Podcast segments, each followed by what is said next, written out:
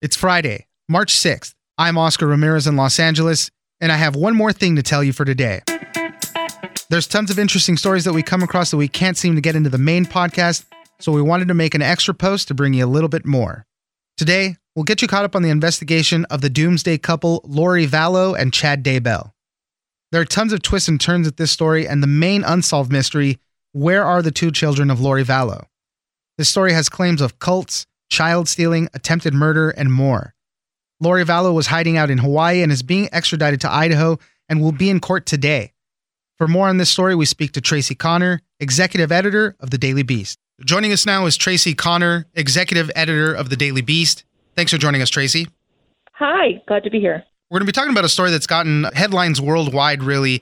This is the story of the doomsday couple, as they call them, Lori Vallow and Chad Daybell. We've been hearing a lot of stuff. The main thing among this is that while this couple is doing their own crazy things, the mother, Lori Vallow, her two kids have gone missing since September.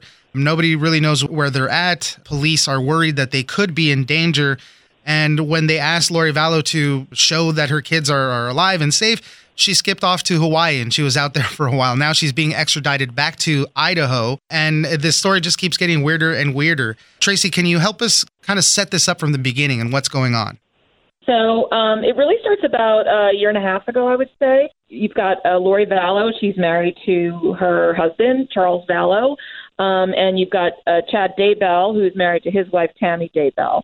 And Lori starts reading these apocalyptic, doomsday-themed books that Chad Daybell writes, and she gets very interested in that ideology and eventually becomes active in a community that is kind of fixated on apocalypse and near-death experiences and doomsday scenarios. And at some point, she makes contact with Chad Daybell, and she gets more and more involved in this community. And as she does so, her husband, Charles, starts to get worried. And eventually their marriage starts to kind of fall apart. And that brings us sort of to this past summer when Lori is now estranged from Chad, and she's living with the kids in Arizona, and her husband, Charles, travels to see the kids, and while he is at the house, he is shot and killed by Lori's brother, a man named Alex Cox. And they tell the police this is a case of self-defense, and no one is charged at that time.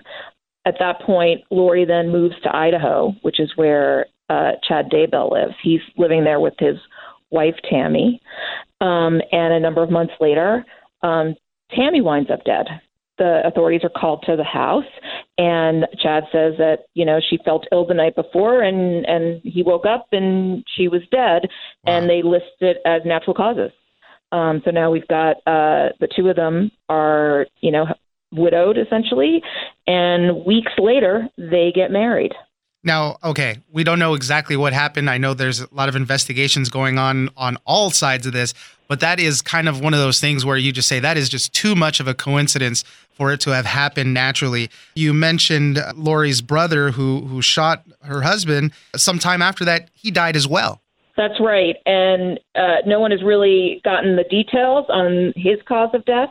It's one of the things that police are looking at. I mean, this investigation now spans various jurisdictions, a number of weird incidents, a number of deaths. And of course, at the center of it all, you've got these two missing kids who have not been seen since September, and Lori and Chad refusing to help authorities figure out where they are. Now, yeah, obviously that is the biggest question. Everybody's concerned for the kids. J.J. Vallow, he's 7, and Tylee Ryan, she's 17.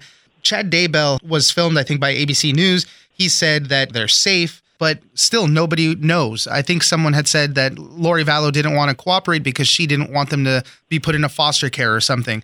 But that huge question remains. Where are they, though? It's been months now. Yeah, no one really knows what Chad means when he says they are safe. And the fact is that no one had threatened the children or the parents with putting the kids in foster care back a couple months ago, before this became a big national story, when police showed up to the door of Lori and Chad's house and said, hey, we'd like to see the kids. We got a call that no one's heard from them.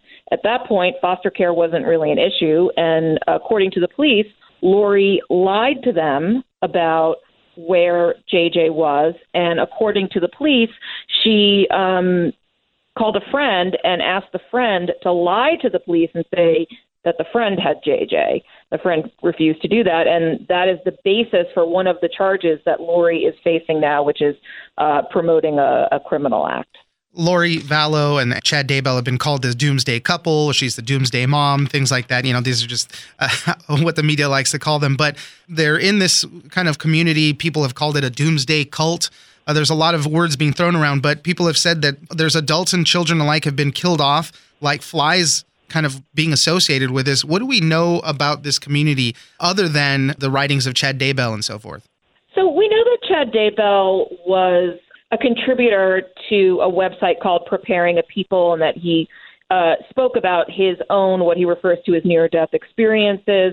The folks who run that organization, Preparing a People, have said unequivocally they're not a cult. They are mostly members of the Church of Latter-day Saints. They're, you know, Mormons, and they are preparing for, you know, a doomsday situation.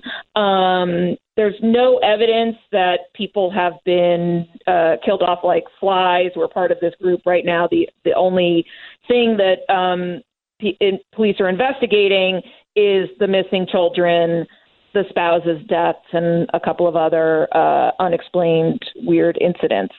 So what you're referring to with people being killed off like flies, that comes from some court papers, a divorce case essentially between Lori Vallow's niece and her estranged husband. So Lori Vallow is being extradited back to Idaho. What happens next? So she's going to be in court, I believe it's 2 p.m. Idaho time on Friday, and they will basically sort of arraign her on the charges. There'll be a preliminary hearing. A judge is going to figure out, like, is there enough evidence to proceed to a trial? There'll be a discussion of, you know, is she going to be held without bail, or is there going to be bail set?